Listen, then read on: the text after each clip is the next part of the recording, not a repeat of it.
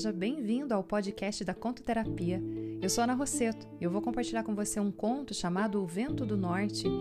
Você encontra ele no livro Corpo em Equilíbrio, da autora e contadora de histórias Nancy Mellon e do Ashley Ramsden, no capítulo sobre os pulmões. Ela compartilha conosco uma história para fortalecer essa passagem de ar em nosso corpo. Esse conto também trabalha nossos poderes de liderança, nossa capacidade de colocar a nossa voz no mundo, de vocalizar e liberar nossos sentimentos e também a capacidade de trazer algo à vida. Como você provavelmente deve saber, a proposta na contoterapia é que a gente utilize os contos como forma de reprogramação mental por imagens. Então, eu sugiro que você escute ele à noite, antes de dormir. E para isso, nosso próximo passo será um breve relaxamento para reduzir a sua frequência de onda cerebral, para que o seu mundo interno se torne mais real do que o seu mundo externo. É lá, acessando o seu subconsciente, o lugar onde nascem os símbolos, as imagens e os sonhos que nós queremos alcançar. Então, para isso, você vai ter um relaxamento e depois do relaxamento, o conto O Vento do Norte.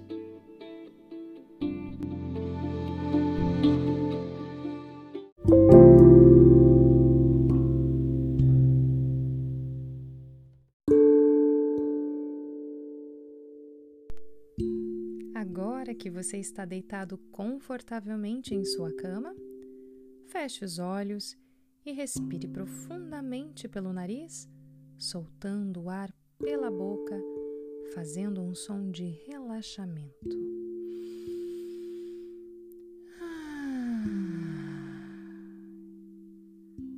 Vamos fazer isso por mais duas vezes. Respire profundamente e solte o ar pela boca. Mais uma vez, respire profundamente pelo nariz e solte o ar pela boca, liberando todas as tensões do dia.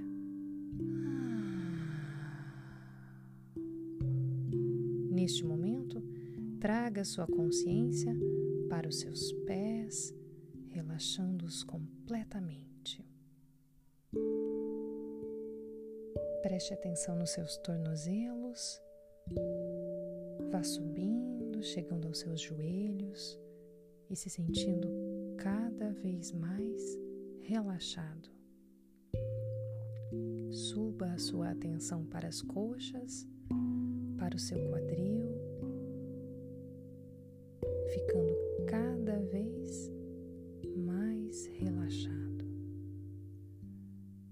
Agora você traz a sua consciência para os seus órgãos internos, para a sua coluna, suas costelas, os seus ombros, relaxando cada vez mais. Traga sua consciência para os seus braços, seus cotovelos, suas mãos e dedos. Você está cada vez mais relaxado. A sua atenção agora está no seu pescoço, na sua garganta, na mandíbula, na língua dentro da boca nos seus olhos, nas suas orelhas,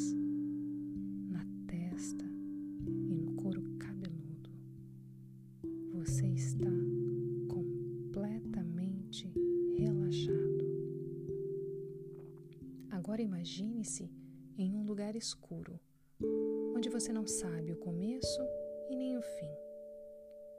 Logo à sua frente, você percebe uma faísca que rapidamente se transforma em uma fogueira. Atraído pela luz, você se aproxima da fogueira e vai sentindo seu calor e percebendo que tudo ao seu redor foi ficando mais claro, mais claro, até que não existia nenhuma escuridão ao seu redor. você decide sentar na frente da fogueira e encarar as chamas que dançam na sua frente. Enquanto olha fixamente para as chamas, percebe que imagens de uma história começam a surgir e, curioso, observa o desenrolar desta história que você vai ouvir agora.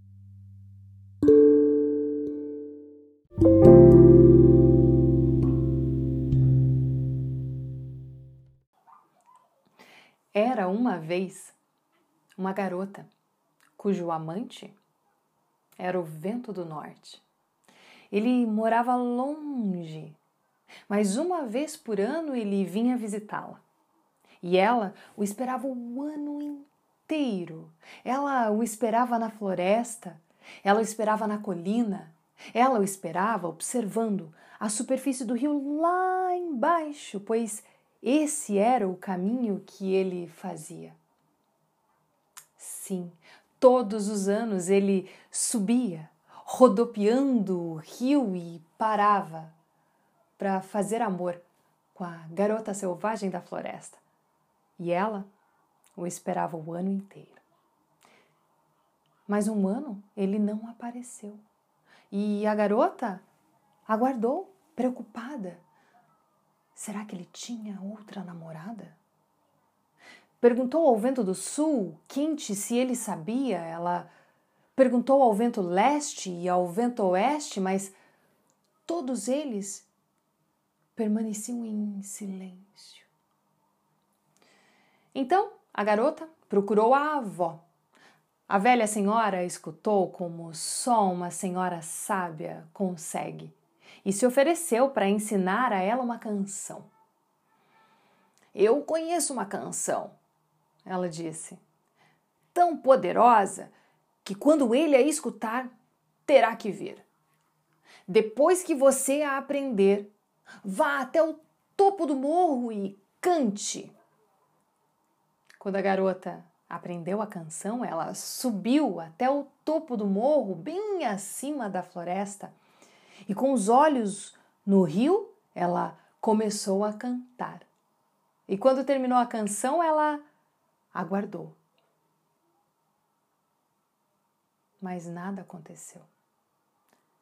Nenhuma folha se moveu, nenhum pássaro cantou então ela cantou novamente, mas ainda assim nada aconteceu. O seu canto era triste e o ar quente, a poeira secaram a sua garganta. Ela voltou a procurar a avó e contou-lhe que a canção mágica não havia funcionado. O vento do norte não havia aparecido. A velha senhora Olhou-a de cima a baixo, como apenas uma sábia senhora consegue fazer, e disse: Não admira que ele não tenha vindo. Olhe só para você, suas roupas, seu cabelo, seu rosto. Vá tomar um banho no rio, penteie esses cabelos e, quando você cantar, atire a cabeça para trás. Cante alto. Cante como se você o estivesse esperando. Então a garota desceu até o rio e se banhou. Ela raspou o corpo com pedras para limpá-lo, friccionou com óleo, penteou os longos cabelos até que eles brilhassem. Então vestiu suas roupas velhas e subiu a encosta do morro e começou a cantar. Mas a sua canção ainda não foi forte o suficiente e nada aconteceu.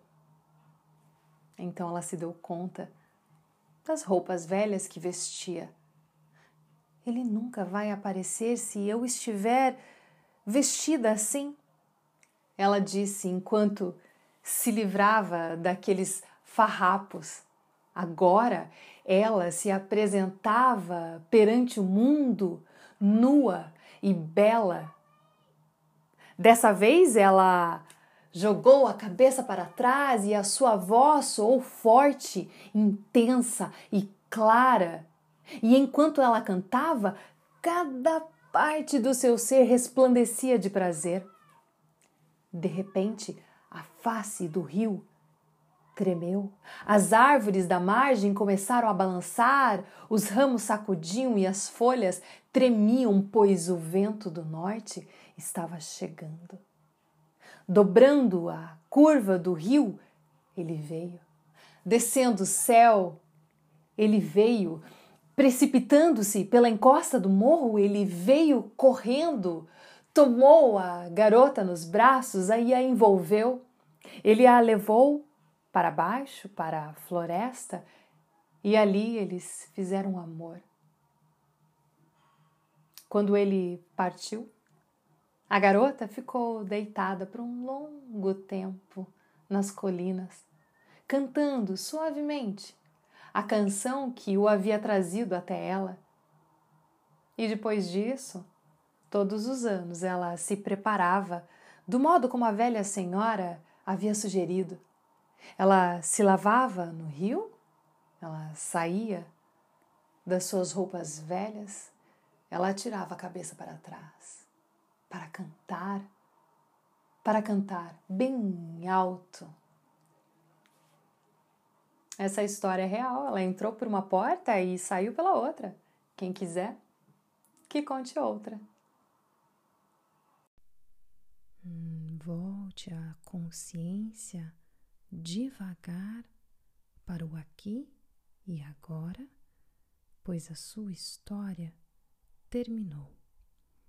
Sempre que precisar de inspiração, lembre-se deste conto.